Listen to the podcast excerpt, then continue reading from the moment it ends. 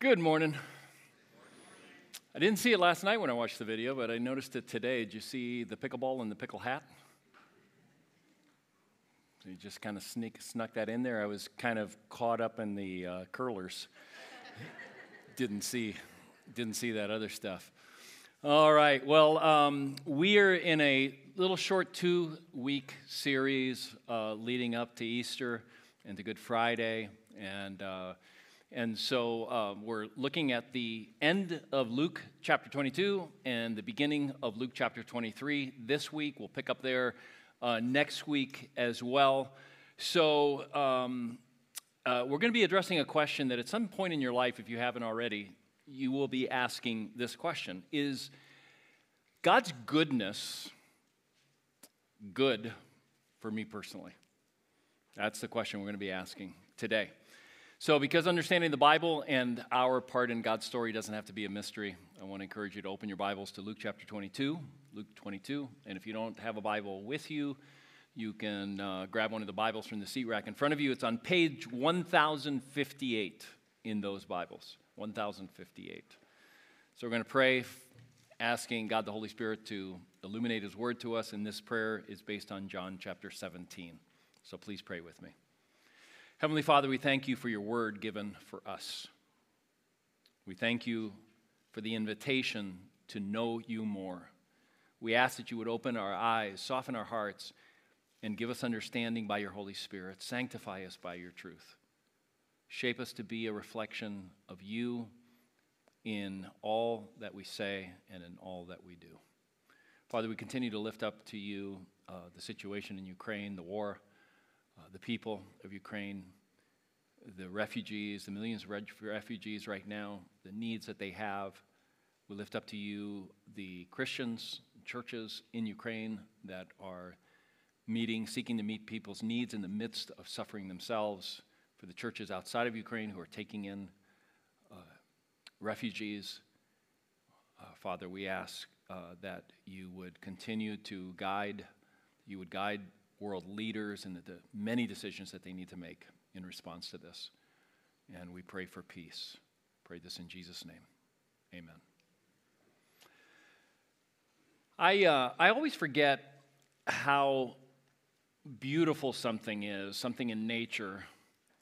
If I try to think about it before I see it, it never is anything, you know, my memory of it is never anything near as beautiful as when I see it with my own eyes. So if I'm, Lois and I are going to go snowshoeing, for example, all I'm thinking about is the cold. And, uh, and so I try to psych myself up by thinking about it. Oh, it's going to be so beautiful when we get out there.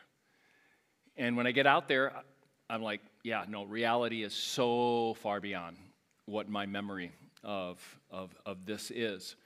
And um, so something like this, I think, happens also where we can be gathered together and we can be thinking about God and singing about His goodness and be reading His Word and encouraging one another and have a sense of a vision of God and His greatness and His goodness. And then when we get away from here and we're in a situation, especially in a situation of suffering, a situation of difficulty, uh, of grief, where someone we love is, is going through something really, really serious. It's hard to remember what we experienced here. It's hard to remember what we may have experienced when we were reading our Bibles early in the morning, and, and God in His Spirit was, God, the Holy Spirit was speaking to us and, and making clear um, His great love and His goodness for us.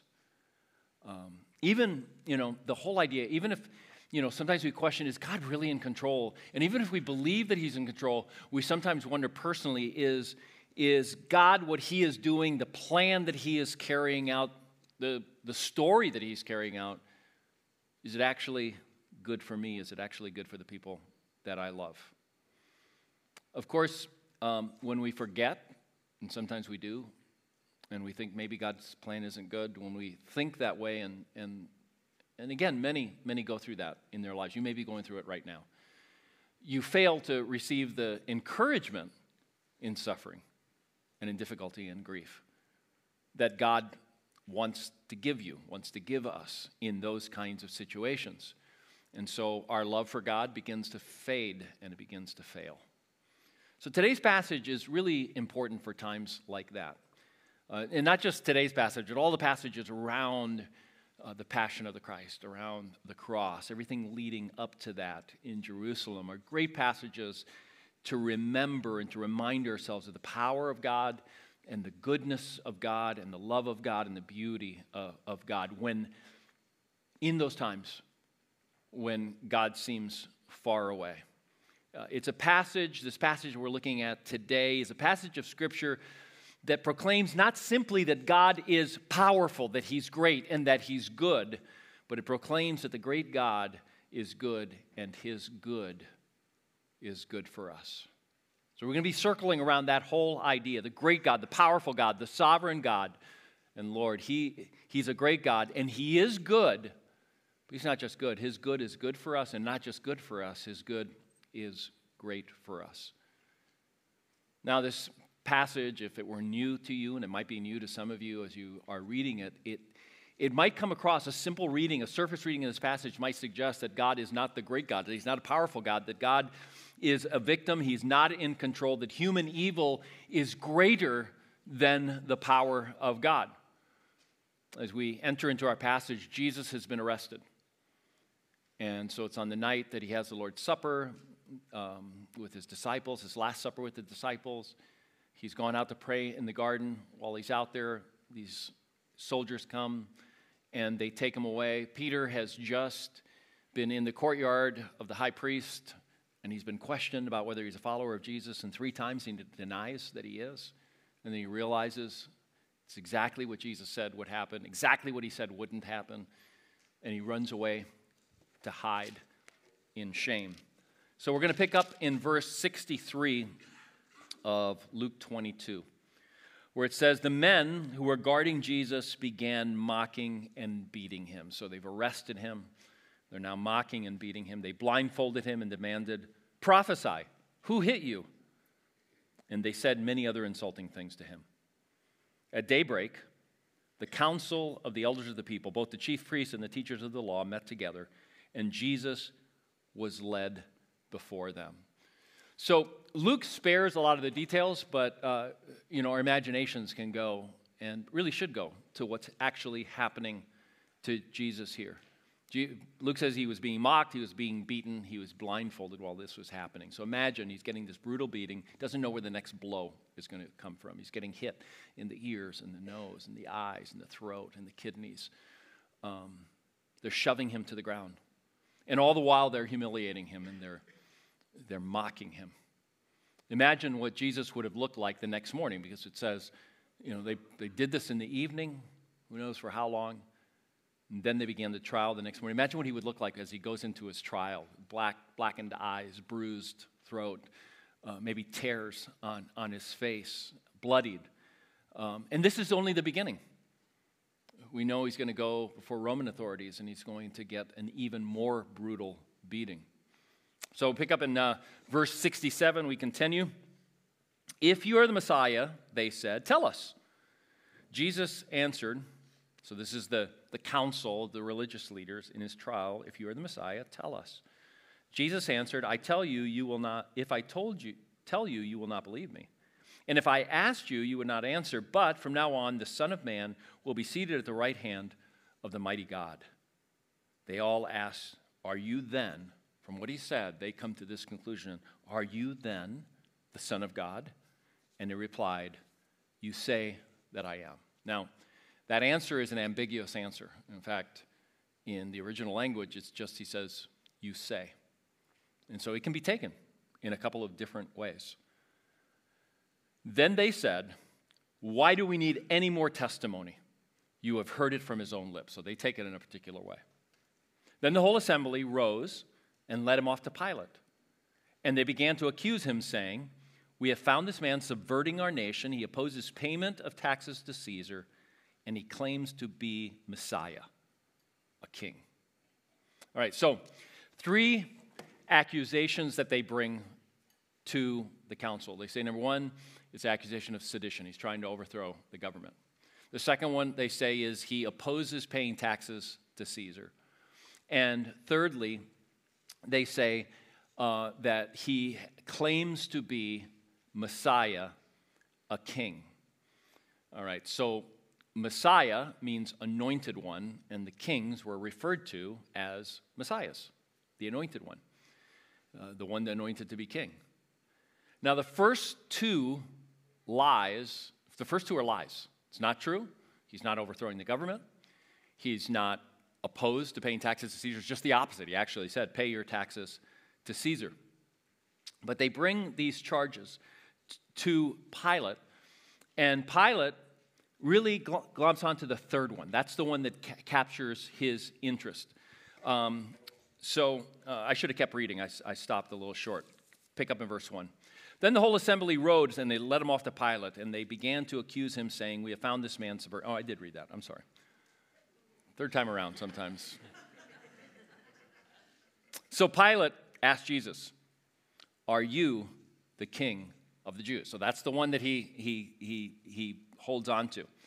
Um, now, the way that he says it, it's actually, it's mocking. Uh, the way that, again, in the original language, the way that it's written, it puts the pronoun at the very beginning in an unusual way, which means there's the emphasis. So it's like, you are the king of the Jews? Like, they're looking at him, and he doesn't look like a king. He's, he's beaten and he's bloody. He's saying, You are the king of the Jews. He looks pathetic. He doesn't look like anything like a king.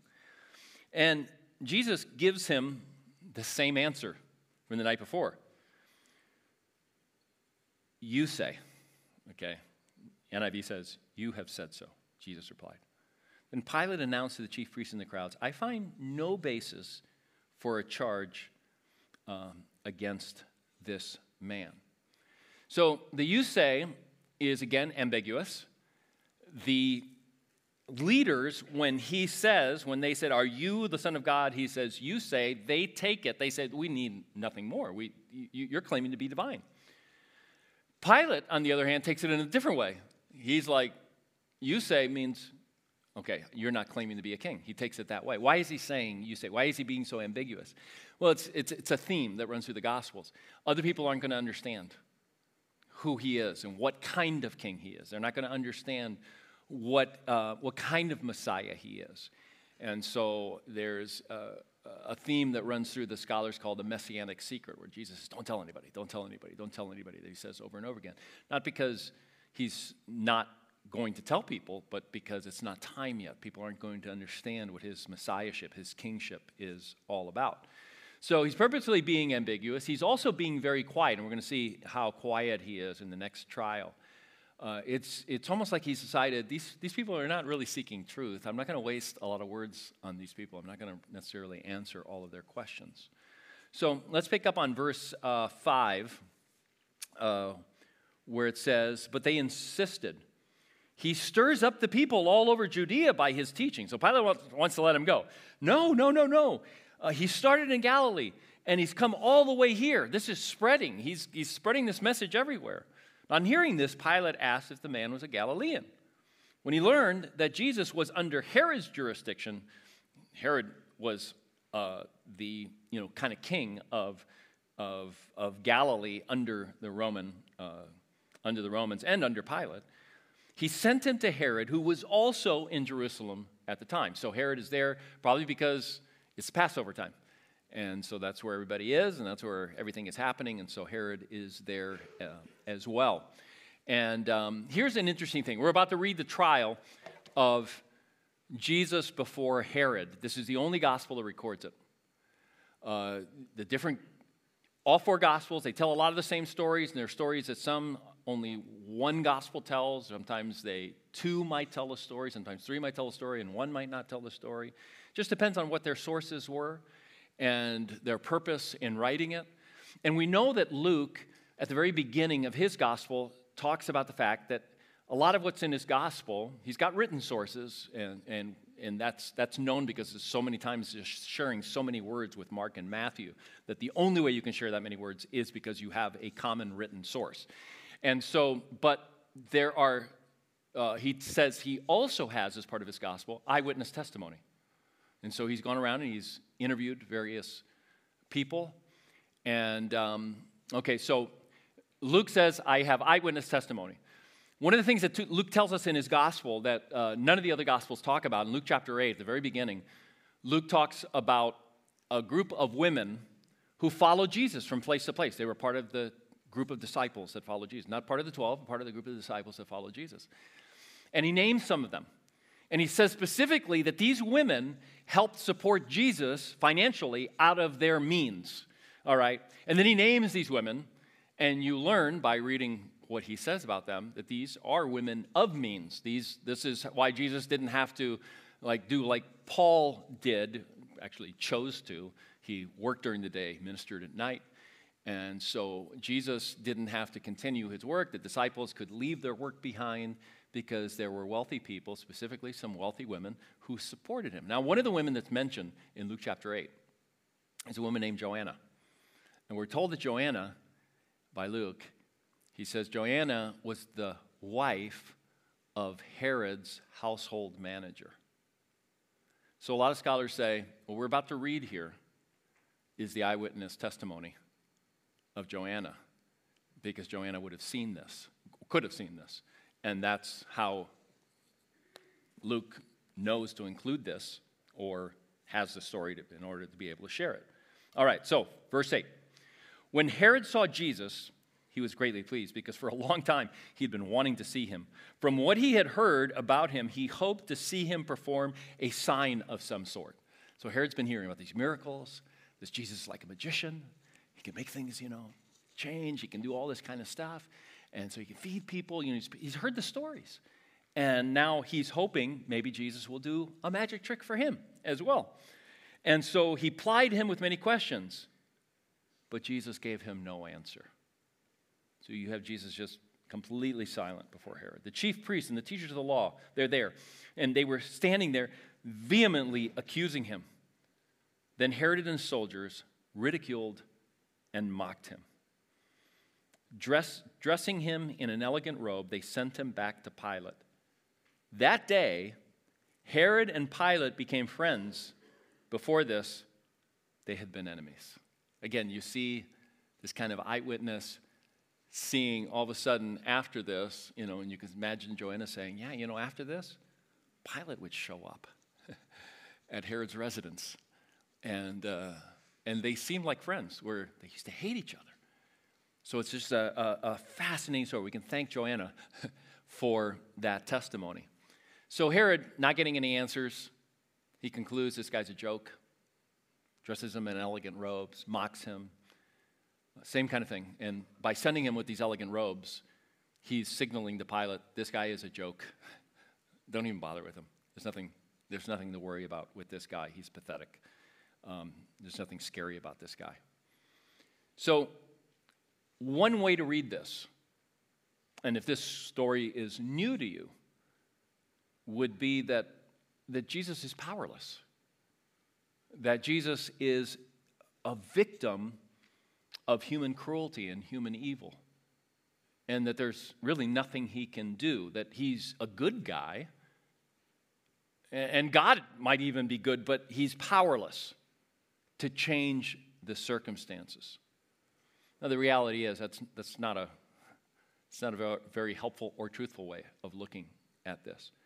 Because when you're suffering, or when someone you love and you care for is suffering, you don't need a victimized God. You don't, you don't need that. You need a God who is great. You need a God who is in control. You need a God who is powerful. You need essentially a God who is God. By, by very definition of what it means to be God is that you're sovereign and you're in control over everything. So I want to explore three questions uh, today. Um, and the first question is Is God really in control? Is God really in control? Is He this great God that we need in times of trouble and of suffering? It's an important question to really determine and really come to some conclusions, conclusions in our minds. So the, the text drives home that God is indeed in control. He's being brutalized by human evil, but he's being brutalized because he is allowing it to happen. So look at chapter 22 again, verse 64. It says, They blindfolded him and demanded, Prophesy, who hit you? And they said many other insulting things to him. Now, that just seems like it's just sharing some facts, but that's actually um, very subtle way of making a point about God being in control. Because that, that whole scene right there is dripping with irony. They are taunting him to prophesy. If you're so great, if you're a prophet from God, then you should be able to name the person who is hitting you, even though you're blindfolded.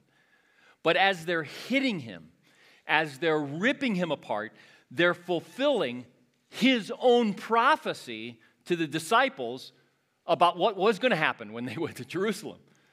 And, they're fulfilling ancient prophecies, uh, especially in Isaiah, concerning the Messiah and the brutalization that was going to be done to the Messiah.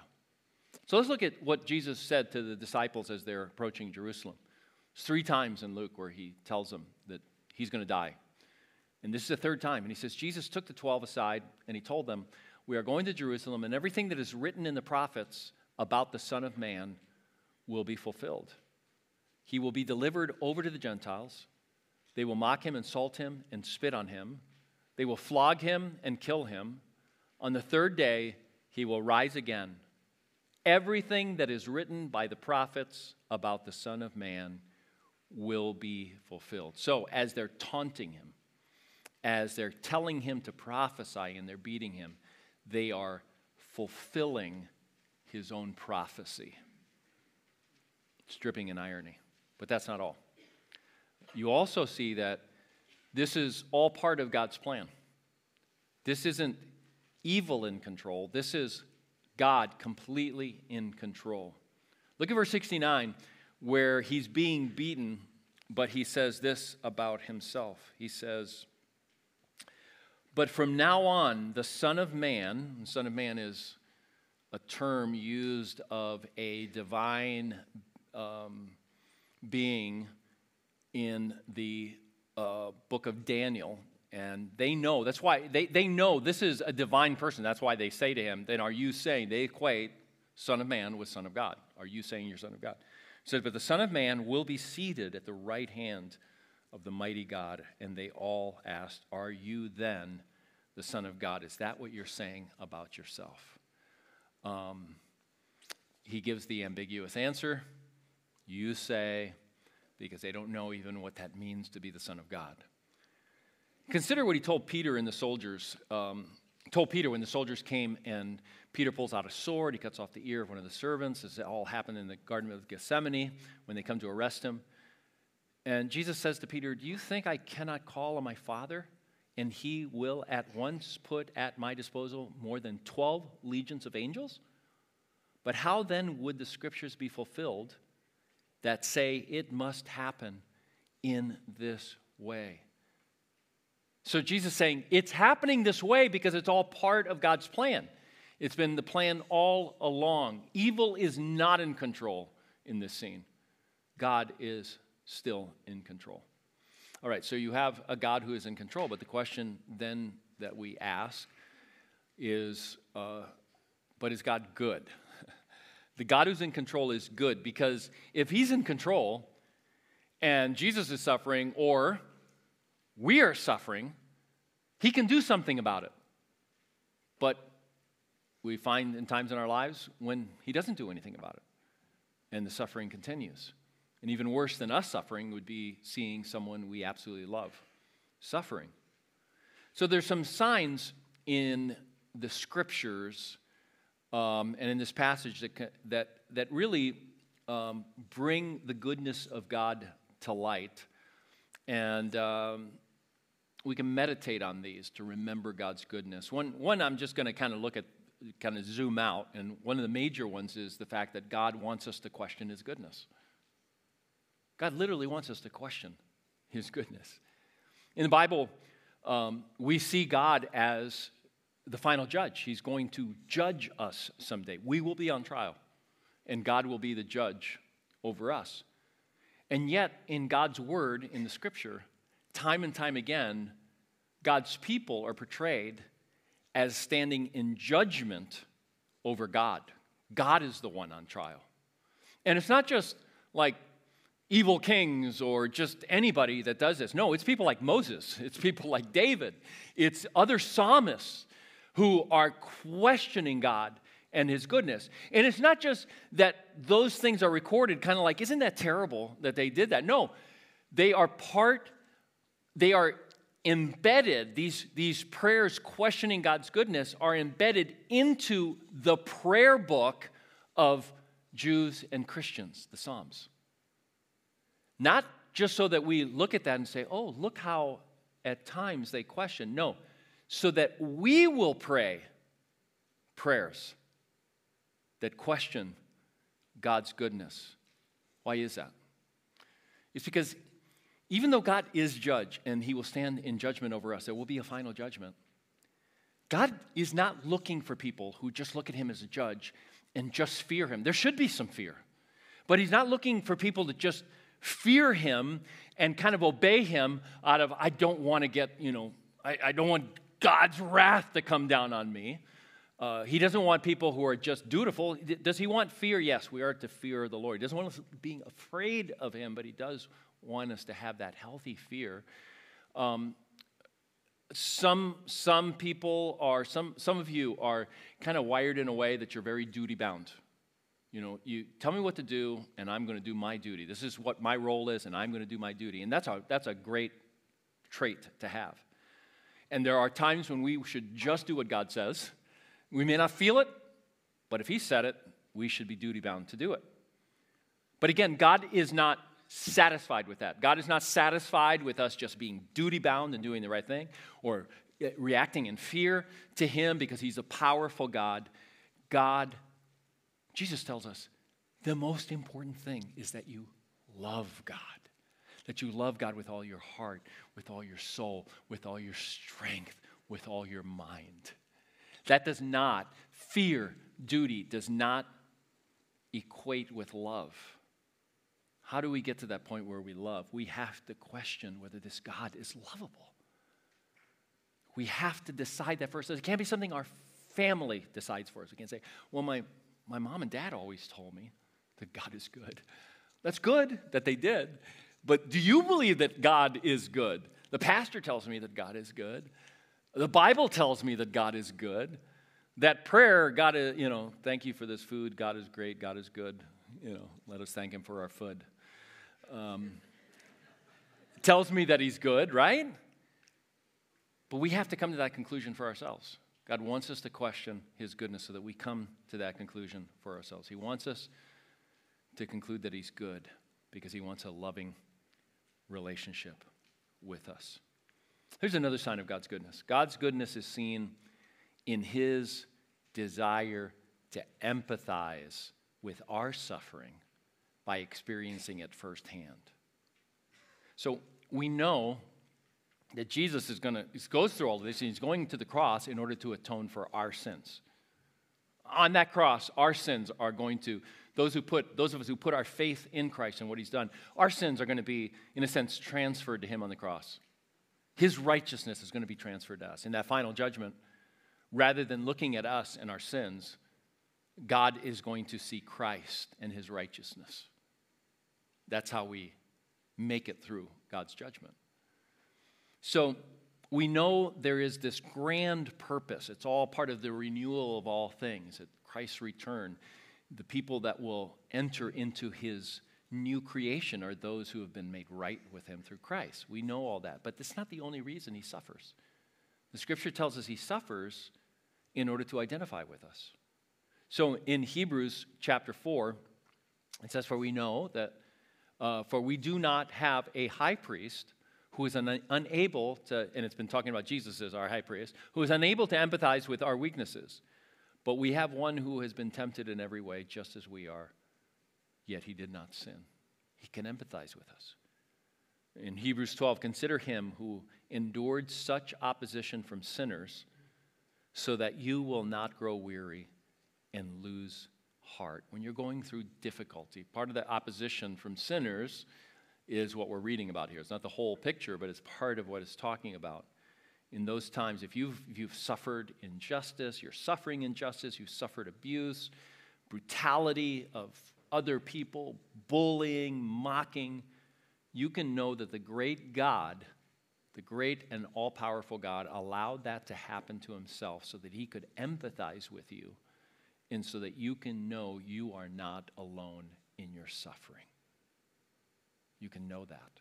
You're not alone in your suffering. So you may conclude that God is great, all powerful, in control. You may conclude that He is good, but you still may be asking, is God's good good for me? Is His good, meaning His good plan, Romans 8 28, the good that He is about? Or His goodness, His character? Are either of those things, do they equate that it's going to be good for me in my suffering or in the distress that I feel over seeing others suffer. Here's what pastor and author Mike McKinley says, commenting specifically on this passage. Uh, first, in the quote I'm about to give you, before, right before it, he says, you know, that we have these great heroic stories, the stories of heroic kings who come and save the day. And he says, you know, in these heroic stories, what they're all pointing to is the king that we want, and it's in our hearts, it's the king that we need. And then he writes this Herod and his men dressed Jesus in a royal robe as a mocking response to his claim to be a king. But when a Christian thinks about Jesus in that robe, enduring the taunts and ridicule of the soldiers, we see the proof that Jesus is the heroic king we've always wanted, one who is willing to become one of us, one who is willing to go to suffering for us, one who's going to go to his death for us. He alone is worthy of all our allegiance and trust, both in all the difficulties and in all the details of our lives today. And as we face our eternal destiny, He's the King, and He's our King. See, everything that Jesus is going through in this passage is not just for some general communication that God is good, that Jesus is good. It's personal, meaning personal for us. We're supposed to take it personally, what he's doing here. He wants you to know that he empathizes not with sin in general, not with suffering in general. He empathizes with your suffering, with your temptation, and mine as well. He's great, He's all powerful, but imagine if He's too great, if He's so high and mighty that He's not concerned with you personally and with your needs, with your needs, how do you explain Jesus lowering himself like this? And if you think that he's not concerned with you personally, yeah, he's concerned with, kind of concerned, but he's not concerned with you personally how, are, how might that be a diminishing of his greatness? You know, God, yeah, he cares about all these things. Why would he care about little old me? Why would he even think about me? Certainly, he's got other things to be concerned about. You think he's so small that he can't think about you because he's got too many things on his plate and he can't get around to thinking about you? How do you explain Jesus lowering himself like this if he doesn't care specifically for you. You can't explain it without realizing that God's good is also good for you. And it's not just good for you, it's great for you. So, in those times when God's goodness towards you seems like a distant truth, when you're not sure about it, when you just don't feel it, you just don't have that sense that He's good, meditate on this passage. Remember Jesus allowing his enemies to beat him and question him and mock him and stand in judgment over him. He could have called 12 legions of angels, but he suffered for you and for the ones that you love. Remember, the great God is good, and his good is great for you. In your suffering, or as you watch others suffer, remembering this reminds you that you are not alone and that in the end we, we can't you know we can't get we can't get a totally intellectually and emotionally satisfying answer to why why am i going through this suffering? Why is somebody else going through this suffering? We, we, we really can't. I mean the bible god has not revealed a, an answer a clear answer that everybody goes oh that, that all makes sense. Hasn't happened. He didn't do it You, you can surmise at best, but the greatest philosophers in the end go, we really don't have a complete answer to this question. But whatever the answer is, if God were willing to give us the answer, whatever the answer is, it is going to align itself with what we see here with His love, with His empathy for us, with His willingness to suffer for us. Remember, the great God is good, and His good and His good is great for you. Let's begin our response now uh, by celebrating communion together. I invite you to take, take the, the cup there, pull the, the little plastic off, and get the bread ready. You know, earlier in that evening, that first evening where he's being beaten up, he had met with his disciples to celebrate the Passover. He had taken the bread of Passover, he had broken it, he had given it to them, and he told them that that bread that they had been eating all their lives, that their people had been eating for now hundreds and hundreds of years. That that bread had always pointed to him. He said, This is my body broken for you. Let's eat. And he took the cup and he said, This is my blood shed for the remission of your sins.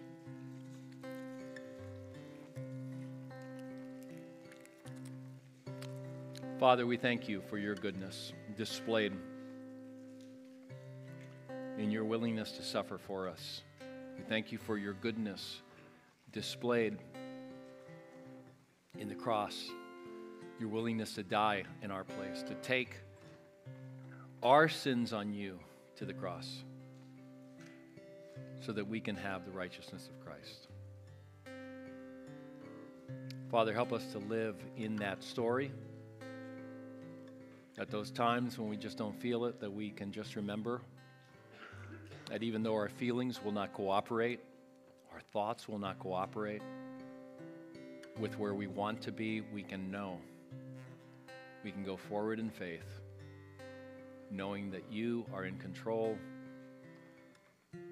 knowing that your control means all things will be made right, all things will be made new, that there is good in everything in that that good and your goodness is good for us. I pray this in Jesus' name. Amen.